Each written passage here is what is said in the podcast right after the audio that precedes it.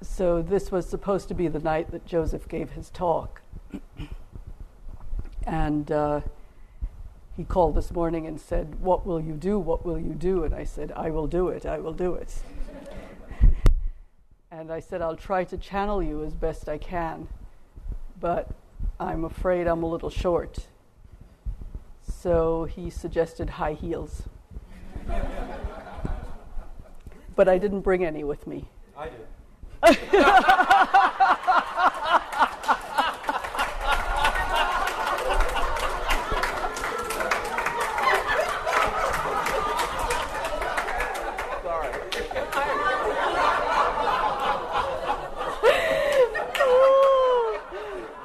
So that's the talk.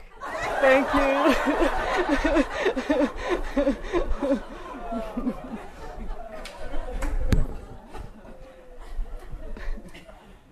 Hmm.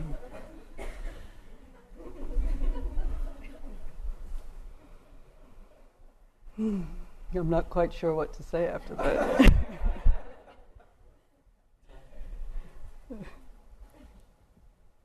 hmm.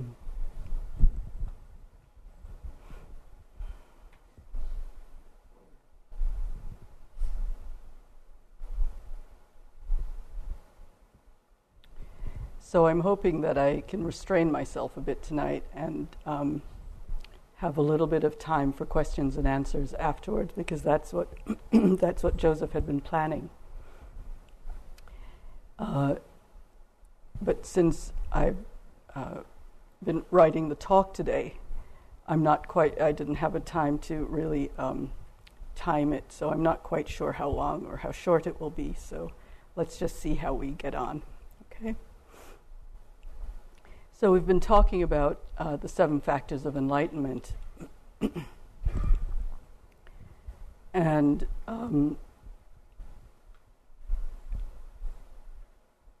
there are two ways that we can look at enlightenment. We can think about it as starting out as poor, uh, terrible people who have to climb this ladder to, um, with as much effort as we can, we can feel unworthy and try to change and purify and make ourselves better. My teacher, Jack Kornfield, says it's like uh, we have the divine mixed up with dieting in our minds, right? We think that that's somehow if we do this and do that and do the other thing, that we'll somehow become better people. You know what Alan, call, Alan Watts calls uh, religion as a grim duty, right? Trying to fix ourselves. So there's another way that we can look at it, and it's really understanding the fundamental wakefulness and compassion of who we truly are, our true nature.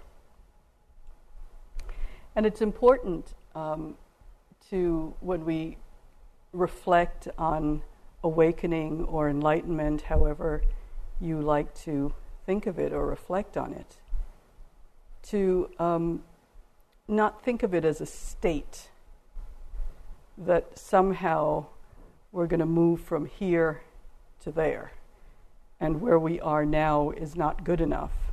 And when we get there into that new state, we will be good enough, we'll be perfect, we'll be somehow forever changed. What I notice of the people that um, appear to have some degree of awakening or enlightenment is the ones that we know, such as the Dalai Lama, is that they are supremely human. That that is in some ways, their most basic feature, their most endearing feature, is how incredibly human they are. And so, to really understand that our humanity is fundamentally wakeful and fundamentally compassionate. So, in a way, to see that the mind and heart are really luminous, that they are just momentarily caught in confusion and fears and desires, and we lose touch from time to time with our basic fundamental openness. So, if we can think about this together, not thinking, I am this or I am that, but actually to look just at the stages that we move through as we move through our spiritual journey. And to look at awakening in a way as uh, in, the, in the framework of the Four Noble Truths, the basic teaching of the Buddha, that there is dukkha, there is the origin of dukkha, there's the cessation of dukkha, and uh, there's a path to the cessation of dukkha. And as Ajahn Chah, my teacher's teacher, says, if we let go a little, we have a little peace. If we let go a lot, we have a lot of peace. And if we let go completely, we will have complete peace. So, to kindly and tenderly and uh, sweetly, in a way, look at these factors of enlightenment or these factors of awakening as qualities or radiations of the awakened mind.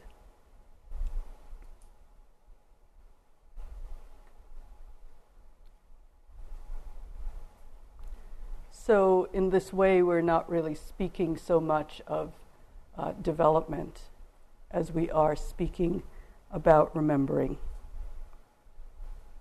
What we do, our fundamental spiritual practice, has many, many levels of meaning. One meaning is bringing the members, remembering, remembering, bringing the members back into one whole. Also, to remember something very deep in ourselves. These qualities speak to our inherent nobility to our wakefulness and to this true nature about which I've just spoken.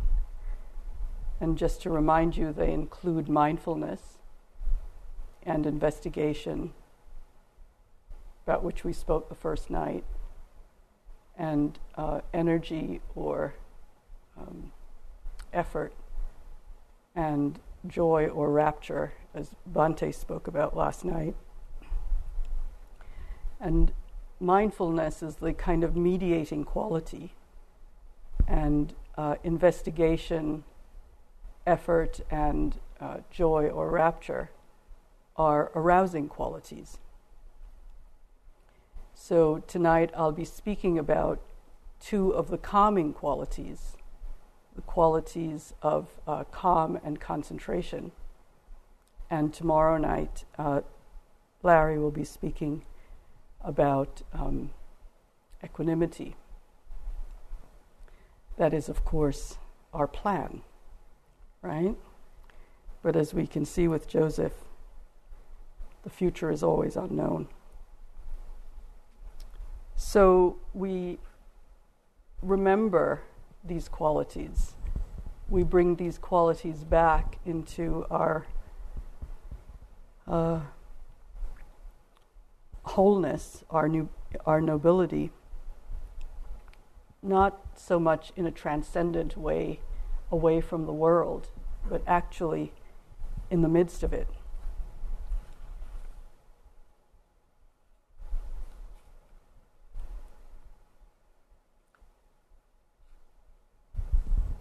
And in a way, these qualities are not so much um, linear qualities where we start with uh, mindfulness and we kind of take it step by step and wind up at equanimity. But as I said the first night, as you as you practice here and as you go through the days, you can actually look to see what qualities are um, present in the mind and what qualities are absent.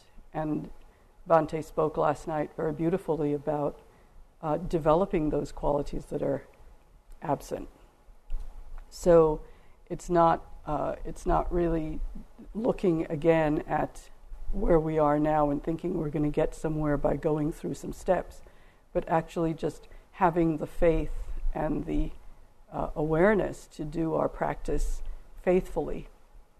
And as we do our practice faithfully, um, we begin to see these qualities of mind emerge. We begin to see a mind that is awakened, a mind that begins to let go of uh, the dukkha, the suffering. So I'd like to talk uh, a little bit tonight about calm and concentration. As I said, uh, these are the stabilizing qualities that balance the uplifting qualities about which we've already spoken. And these uh, qualities of aliveness, of energy and investigation and interest and rapture become balanced when we introduce these qualities of calm, concentration, and equanimity. So,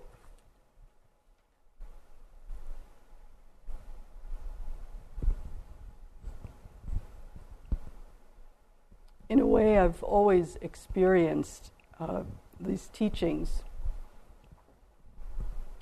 as a tremendous affirmation that we can actually be fully, fully, fully alive in this world. That we are part of a web, part of the web of interconnectedness. That whatever lives, and that includes us, has life force, the quality of which is energy, a sense of full spiritedness. And as you know, without that energy, without that spiritedness, we can't lift our arms, we can't move our eyes, we can't open our mouths or open, um, open and shut our eyes. And if you've ever been with someone who's dying, you know that at one moment, even though it might be quite weak, there is the life force in us.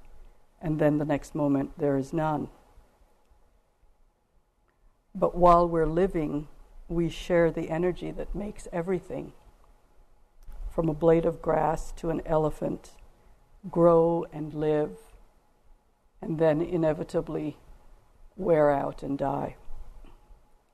And this energy, this life force, creates the whole world.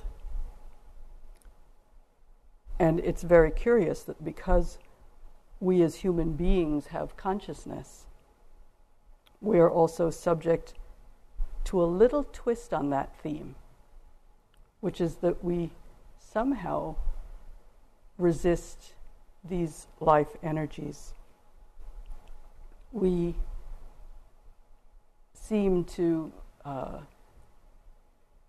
want the life's energies to be a certain way. And when they're not, we tend to resist them.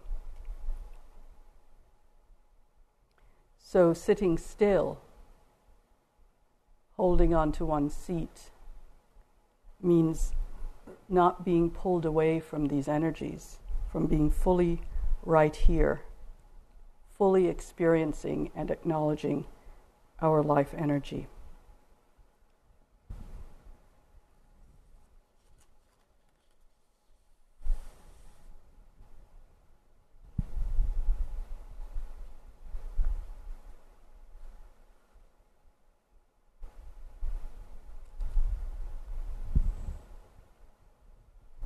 Martin Luther King eloquently pointed out that human progress is neither automatic nor inevitable. He said, even a superficial look at history reveals that no social advance rolls in on the wheels of inevitability. Every step, he was talking about justice, he said, every step toward the goal of justice requires the tireless exertions and passionate concern of dedicated individuals. And this tireless exertion and passionate concern is the life energy that we need for all of our endeavors.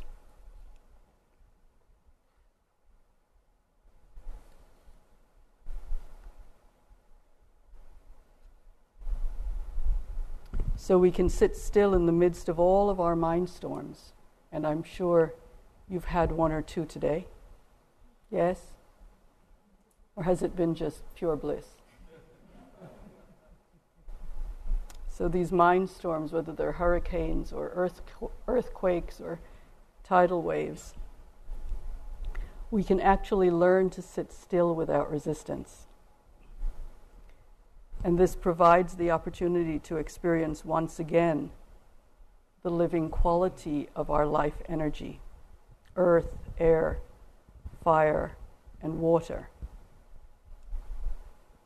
And this quality of calm can arise when we have the tireless exertion and the passion to actually sit in the midst of these life storms, these life energies. When Rosa Parks died, all of the tributes to her um, on PBS showed fa- that famous picture of her uh, sitting on the bus, just looking out the window in a very serene way. It's like that. She was in the midst of a storm, and looking at the picture, you can even know that it was dangerous.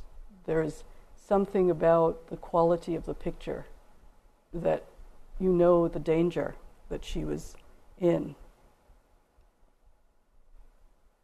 And this act of resistance was a physical act of resistance. She sat there on this bus with her physical presence. But actually, what the picture depicts so beautifully was the way in which the mind could be completely serene, even in the midst of that storm.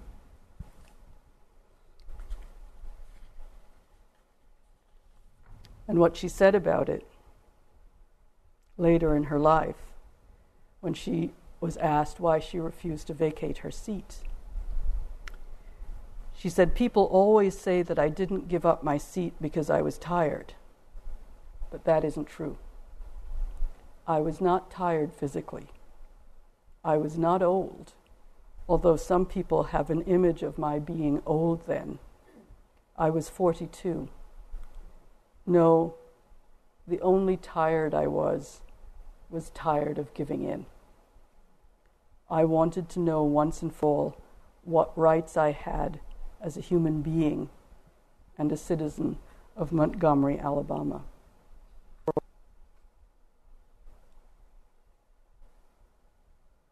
So there she was sitting just because she was tired of injustice.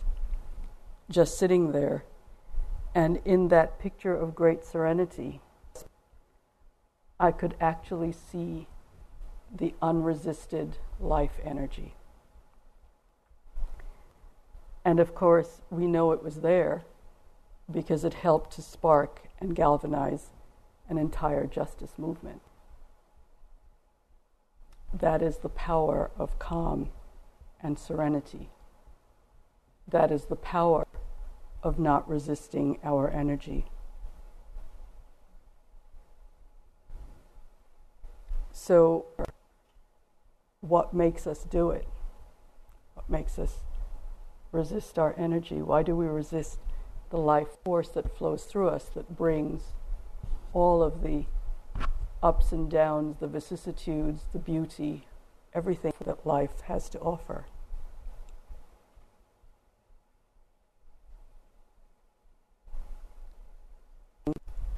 The teaching of uh, these seven factors of enlightenment, as well as the Four Noble Truths, which is the uh, basic teaching of the Buddha.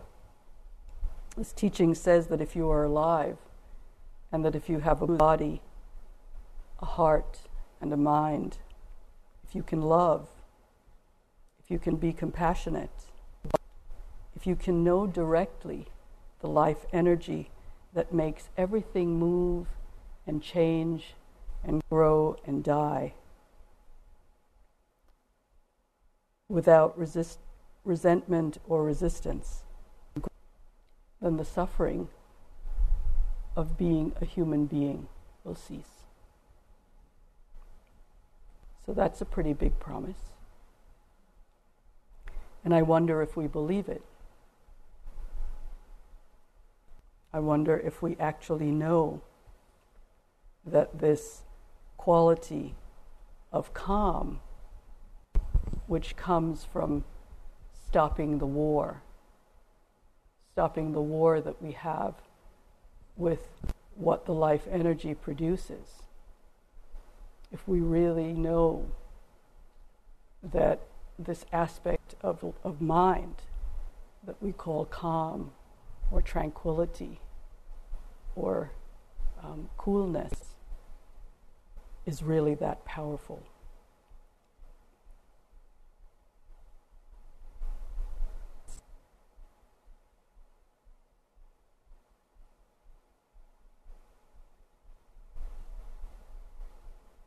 We change like the weather. We ebb and we flow like the tides. We wax and we wane like the moon.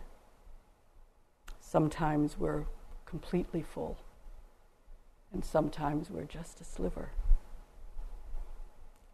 We do that, and we, there's no reason to resist it other than the mind's idea that it's better to be full than to be a sliver, or that it's better to wax than to wane, or that it's better to ebb than to flow.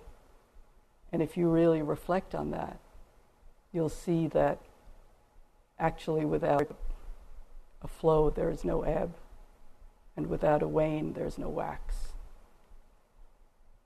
And without the sliver, there's no fullness. So there's no reason to resist it. And if we resist it, the reality and vitality of life becomes misery a kind of hell. And if we don't, inevitably this fifth factor of calm arises. I saw an interview with uh, James Blake, the tennis player who played so fabulously a few years ago in the U.S. Open semifinals, um, that against Andre Agassi, and finally he lost in five sets in a tiebreaker. And he's quite remarkable because a year before that, um, he had broken his neck and he'd had a case of shingles that left him paralyzed on one side of his face where he couldn't close his eyes or smile. He's a beautiful um, African American young man from Connecticut, actually. Of course, the irony was that at that time, he was named by People magazine as one of the 10 sexiest men in the world. Right? Couldn't close his eye, couldn't close, couldn't smile, but he was very sexy. anyway, the interviewer asked if he ever thought in the midst of all of the, and I think the year before that, not only had all of that happened to him, but his dad became very, very ill. His dad, with whom he was very close, and died in that year also. And the interviewer asked if um, he ever thought, you know, why me? Why should all of this befall me? And he said, no, he hadn't. And they said, how, you know, how come? What? And he said, because he'd seen an interview with Arthur Ashe and after Arthur Ashe got AIDS. And he said, Arthur Ashe said he had never asked, why me? Because he'd never asked why me when he was holding up the Wimbledon and US Open trophies. So he didn't think it appropriate to ask why me when he contracted AIDS. So I found that a very, very deep story and very deep understanding of the truth that pain is unavoidable, change is unavoidable, and that we don't have to resist it, but that we can accept what comes just as it is, not resisting the winds that come our way. And when we don't resist, as I said, what happens is this quality of calm begins to appear in our minds, in our mental stream.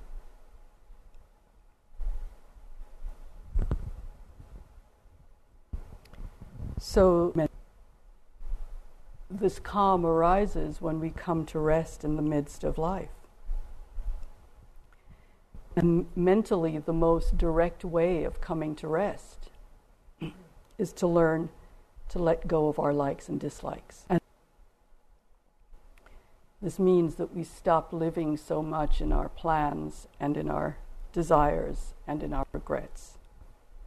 Life becomes so complicated when we fill it up with preferences and plans and we actually miss the actual experience of things as they are. We can go for a hike uh, on a beautiful trail in these woods and spend three quarters of our time thinking about what we're going to do when we get, we get back, right? So we're there in the beauty of the woods with the birds and the chipmunks and the squirrels and the deer. And actually, what we're, where we're occupied is the cup of tea that we'll have when we get back. And we're so attached to these judgments and plans and ideas as though we really know what's going to happen. Joseph didn't have, has never had to leave a retreat in 35 years, and so he expected that he would always be well enough for every retreat that he planned.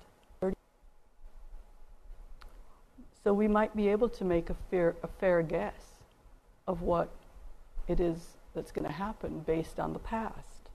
But do we really understand that there's just no way ever of predicting what will happen? We don't know. We don't know who's going to be born today, and we don't know who's going to die. We don't know whether we'll get hit by a bus or we'll win the lottery. So, a great sense of tranquility can come when we let go of the futile urge to control everything and to instead relate to each moment with openness and awareness. And that's what we've been doing these last three days training the mind to relate with openness and awareness. It's like the cool shade of a tree to a person previously affected by the sun's heat. And it's not that it's wrong to have plans or ideas, they're fine. But it's the attachment to these ideas, to the ex- excessive reliance on them, that causes the trouble.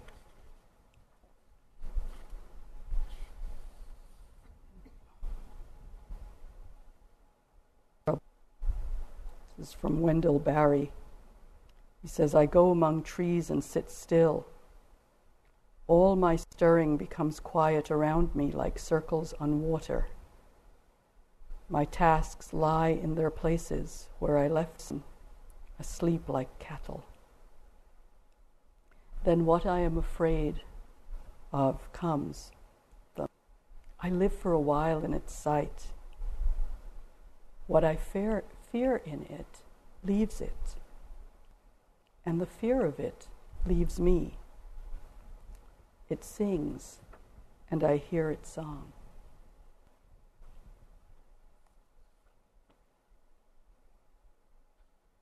So, this inner calmness, this ability to be with things just as they are, without resistance, without this attachment to outcomes, is a way of being that can transform our lives. Taking one thing at a time as our focus, letting the imperfections of life be, this fosters a sense of the present, a contentment with this moment. And at first, our meditation may develop in some ways, but still be mixed with this striving, this judgment. I want to be calm. I don't want this sleepiness. I want to be this way. I don't want to be that way. And I, I don't want to have this lust. I don't want to have this sleepiness. I don't want to be restless. I want to be calm. I don't want my mind to think. Why is it having this thinking? I don't want to, you know, all of that. And so the very thing that we are trying to escape, the very prison we're trying to escape, is the very prison that we're building.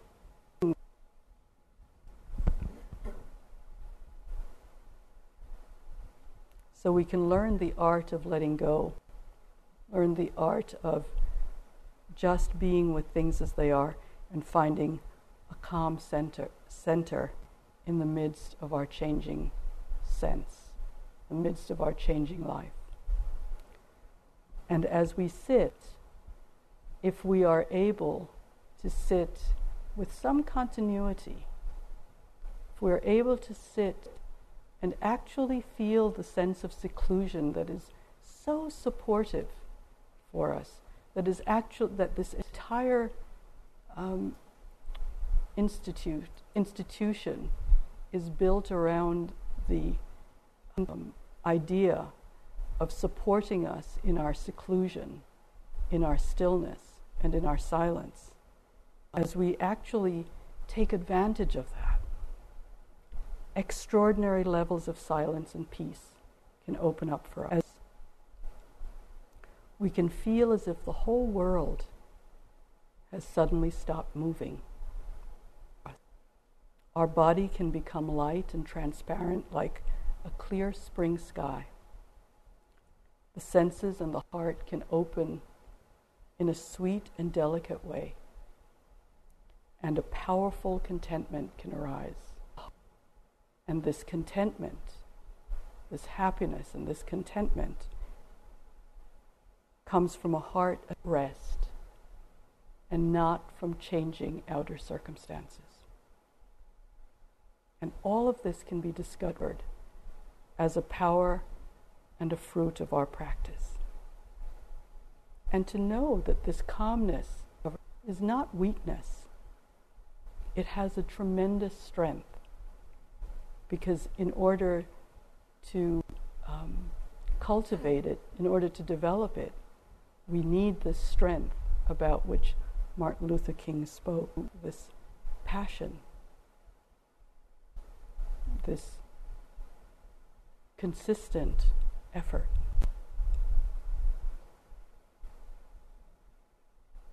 So we cultivate calm, we cultivate this tranquility, this coolness, when we understand these energies of our lives when we understand that we live in a world of opposites, of gain and loss, and praise and blame,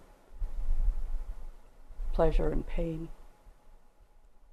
When we can see the rising and falling of the conditioned world, when we can see uh, that things come and things go, free from anxiety and free from restlessness. And that is the uh, way of calm.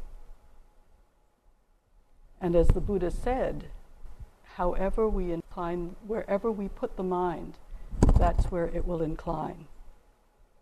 So if we incline the mind towards calm, it begins to open to that peace and that tranquility. And we do that in all our postures. We do that in sitting, in walking, in standing, in lying down, in eating, in defecating, in urinating, in everything that we do. So that this calm that we cultivate is not even the exclusive purview of our retreat time, although it's a time to really establish some momentum in this calmness. That it's actually portable that we can actually cultivate this calm not only when we're here on retreat, but we can take the momentum of what we have cultivated here and actually bring it into life. And as Thich Nhat Hanh said about the um, when when people were fleeing from Vietnam on the boats, he said that when if if a storm came, that many people would panic, and that the boats that survived were those where there was just one person who was calm. And that's you. That's who you can be. You can be the one person that has cultivated enough calmness in your life so that when the storms, the earthquakes, the tsunamis, the tidal waves arrive, the hurricanes, your heart is calm. And it's not wishing for the weather to be different, but it knows how to hold its ground in the midst of the storms of life.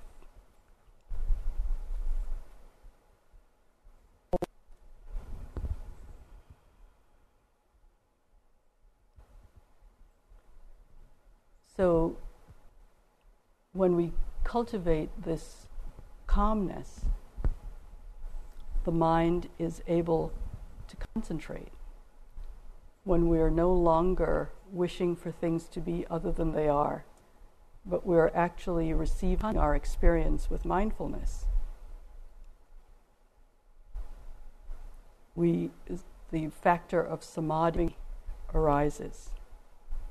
And this factor of samadhi, the sixth factor of awakening or enlightenment, is usually translated as concentration. But that's a little bit misleading because we think that that means a narrow focus and that whatever falls outside of this focus of attention is unwelcome. But the flavor of samadhi um, doesn't have that exclusive quality to it. So it means actually a mind that is unified.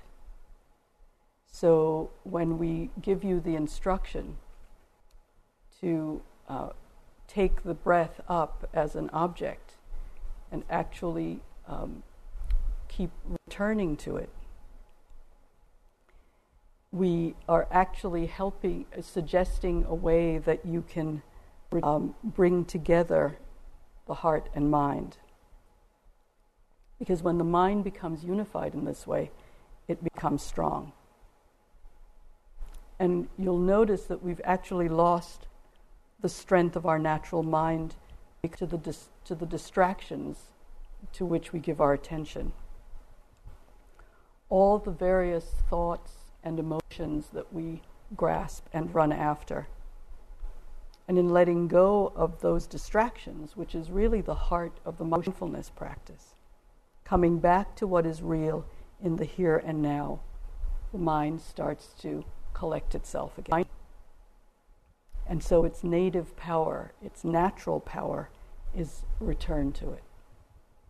So you may notice that there's a, there's a theme here that actually these qualities, these stabilizing qualities of mind, actually give the mind a tremendous amount of strength and power. So many techniques that are used um, are used to develop samadhi with an exclusive focus of attention. So, uh, exclusive attention on the breath, for instance, may be a way to deepen samadhi, or a repetition of the metta phrases, or actually keeping the object of the moving foot or the moving body, uh, moment to moment to moment to moment. All of these ways of bringing the attention back, bringing the mind back to the object, is a way of deepening samadhi. So we can actually choose a focus to bring uh, the mind together around a particular object. But for samadhi to deepen, it's not necessarily uh, it's not necessary that we do that. When you practice mindfulness, the practice that we've been doing for these last three days, where we're actually uh, starting with the breath, but taking up whatever objects present themselves uh, actually beginning to look at. Uh, yesterday, Larry took us through uh, looking at the body and, and the sensations that are arising in the body and all of the ways in which we actually feel our embodiment. And this morning we worked with thoughts and emotions. So we're taking up changing objects moment to moment, day by day. And you can actually deepen samadhi with this um, attention to changing objects without having to have an exclusive focus. And it's helpful to get to know how the state feels. At first, when we look within, we notice how out of control the mind is. It's filled with thoughts, with plans, with reactions, with likes, with dislikes. It's untrained and it's turbulent. And there's this constant barrage of sense impressions then reactions. And you may have even thought, my goodness, when I meditate, my, my mind gets busier than it actually was before I started meditating, right? My mind was relatively calm before, you know, they started giving me this meditation stuff, right? And now look at the mind, it just won't stop, right? But actually, what's happening is that the mind was actually always doing this, and you were just simply unaware. So, this constant barrage of sense impressions and reactions, this constant stream of mental and sometimes even physical events, seem very solid. But as the mind becomes more unified and more concentrated and focused and still, we begin to penetrate through these layers of thought and see how they simply arise and pass away from moment to moment. Have you noticed that? Have you noticed that nothing stays solid, nothing stays the same, but that actually things are arising and passing, arising and passing? And we begin to see that this is all just actually um, process in constant change. So again, when the mind is unified, it becomes strong. And then from that strength comes a stability an unshakability, a steadiness, a firmness, an undistractedness.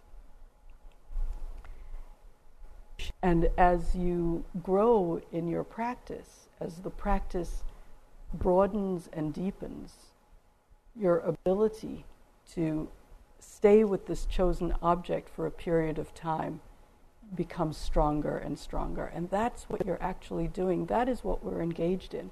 We're engaged in a training of the mind. And the fact that you can stay with the object for a longer period of time it may be the measurement of samadhi, but it's not your felt experience. What is the felt experience is a very natural wholeness of mind. But, and the reason that it's so natural is that peace is in the nature of our mind. Nyoshul Khenpo uh, Rinpoche says, Rest in natural great peace, this exhausted mind, beaten helplessly by karma and neurotic thoughts, like the relentless fury of the pounding waves in the infinite ocean of samsara. So, in this resting, the, we learn the art of settling we learn the art of releasing, of passing through the various layers of the mind without adding to the resistance to things as they are. Or, as Suzuki Roshi says, things as it is.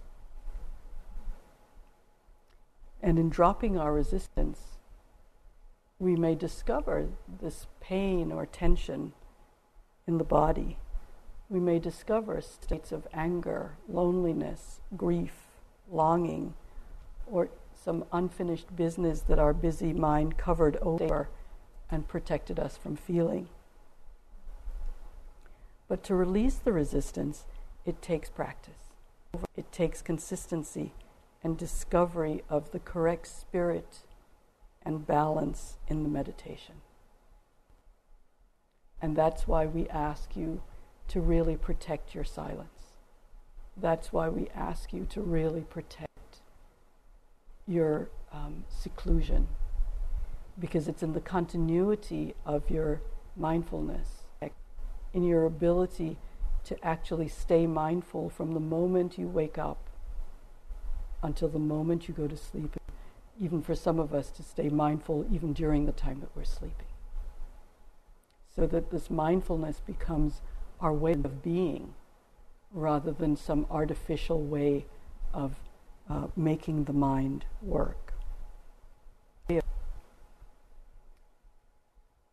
So, a natural happiness and feeling of well being arises when we have passed through the resistance and touched the first stead- steadiness and clarity that concentration brings, or this unity of mind. And when we can simply rest, the mind returns to its natural place and to its samadhi.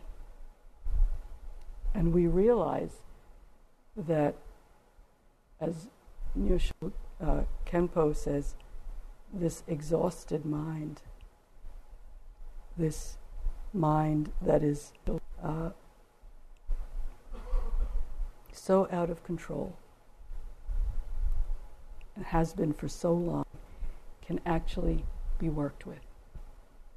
It can actually become aware and steady and directed through this training. And we've been talking a little bit about the hindrances. From time to time, they've come up in your practice sloth and torpor, lust or desire and aversion or hatred, and um, restlessness and doubt. These five forces in the mind that take us away from our practice. When the mind is unified, these hindrances are suspended. And this is one of the main virtues of concentration or samadhi in our practice. And without, with the hindrances suspended, the mind becomes quite stable. And this is actually possible. The Buddha said, if it were not possible, I would not ask you to do it. It is actually possible in your practice, and your practice, and your practice. It's actually possible in each of our practices. And we have a sense of well being and we are able to see clearly. Peace and stillness are manifestations of concentration, and it permits wisdom to arise and the mind becomes collected. So we use this um, samadhi in our practice as a solid foundation for understanding. And when the mind is concentrated, it has the ability to penetrate deeply into the mind body process.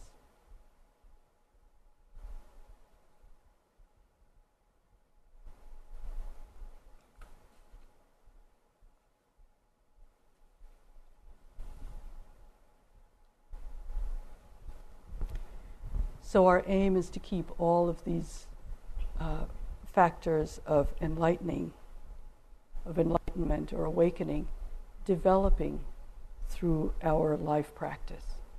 They are not just the purview of meditation, but actually um, factors of mind that can be developed in our lives. We return to the present, direct connection with our breath, with the phrases, with our experience, with non distractedness and the mind settles within itself. Ajahn Sumedho, is, who's one of your teachers, is the abbot of a monastery in England called Amaravati. And he's part of my uh, Thai forest lineage, Thai forest monastery lineage. And so the way they conduct their uh, monastery is actually a very integrated way of life. And someone came to the monastery and said to him, How many hours do the monks and nuns meditate? I don't see them doing a lot of meditation. And without skipping a beat, Ajahn Sumedho said, 24. so these qualities of mind are awakening factors on the path. And the Buddha in the Dhammapada said, Heedfulness is the path to deathlessness. Heedlessness is the way to death. There is a direct connection between the practice that we do and liberation. And the Buddha first made that connection in the sutta that is the main discourse that set the guidelines for our meditation. He said, Friend, this is the direct path for the purification of beings, for the overcoming of sorrow, for the disappearance of pain and grief, for the attainment of the true way, and for the realization of Nibbana. I wish you the realization of Nibbana. Let's sit for a moment.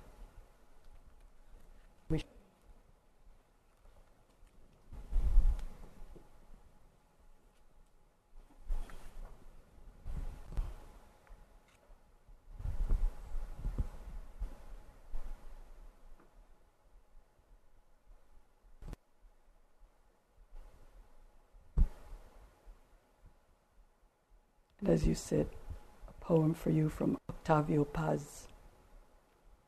Between going and staying, the day wavers in love with its own transparency. A circular afternoon is now a bay where the world in stillness rocks. All is visible and all elusive. All is near and can't be touched.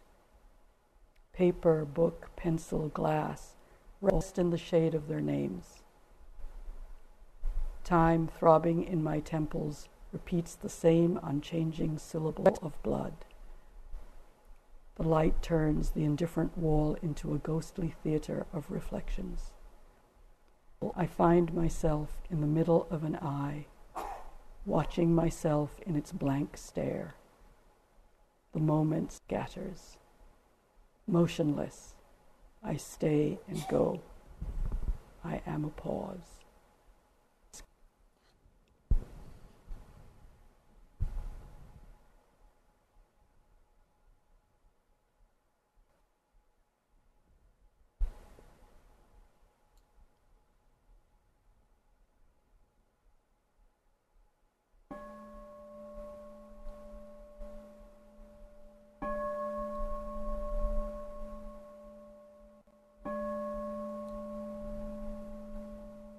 Thank you. So it seems there's no time for questions. So it's time for walking.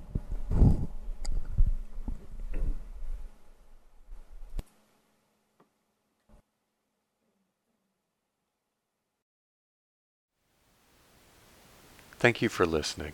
To learn how you can support the teachers and Dharma Seed, please visit dharmaseed.org slash donate.